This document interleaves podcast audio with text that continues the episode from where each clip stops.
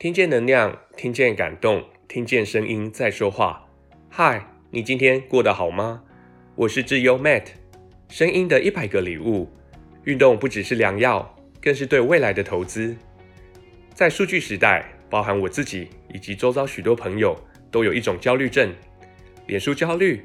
或是 Instagram 焦虑，仿佛这些是跟世界连结以及通往幸福感的唯一道路。其背后存在的巨大商业操作，不断吸引甚至攫取你的注意力。在这样的环境中，该如何提高对社会的贡献与产出，并且脱颖而出呢？许多家长面对小孩以及在社会中拼搏上位者，通常采用的是红海策略。小孩因此补更多的才艺，不只是过去传统认知的才艺，现在更多了与数据生活相关的城市设计。积木设计等，那么成人看到琳琅满目的线上课程，被商人的文案吸引，被梦想绑架，因此增加了许多无谓的消费。在企业经营里，我们都知道红海策略早已经变成低毛利策略，而人生的道路上，想要拿回人生主导权，恐怕需要重新提醒自己：人的生命有限，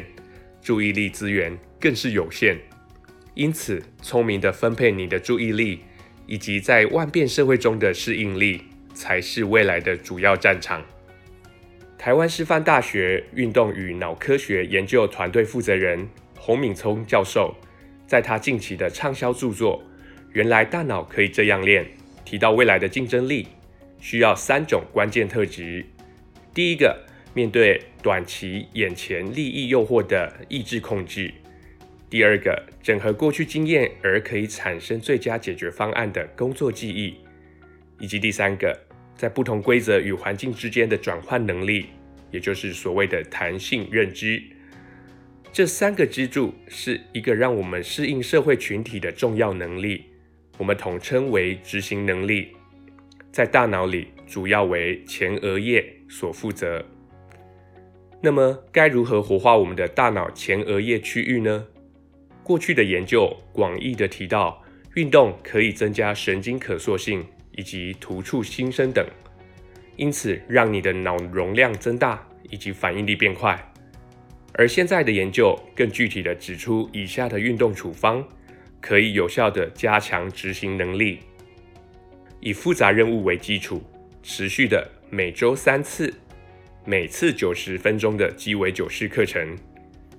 这边的复杂任务。或者是所谓的认知负荷，主要是在运动中是否有身体移动，是否有操作物体，又或者是环境的开放程度。越是复杂的运动练习，越是可以强化我们日常的整合能力以及解决问题的能力。那么鸡尾酒式的课程则为加入人际互动以及正念静坐的元素，让我们的运动不只可以健心，更可以健脑。上个世纪的头脑简单、四肢发达的成就说法，在二十一世纪已经超过二十年的今天，运动其实不只可以改善体态，更可以增加学业成绩以及社会竞争力。我是 Matt，我把声音当作礼物送给你。如果你喜欢我们的分享内容，欢迎您订阅我们的 Podcast，给我们五颗星评价。也邀请您在 Apple iTunes 留言分享您的收获或感动，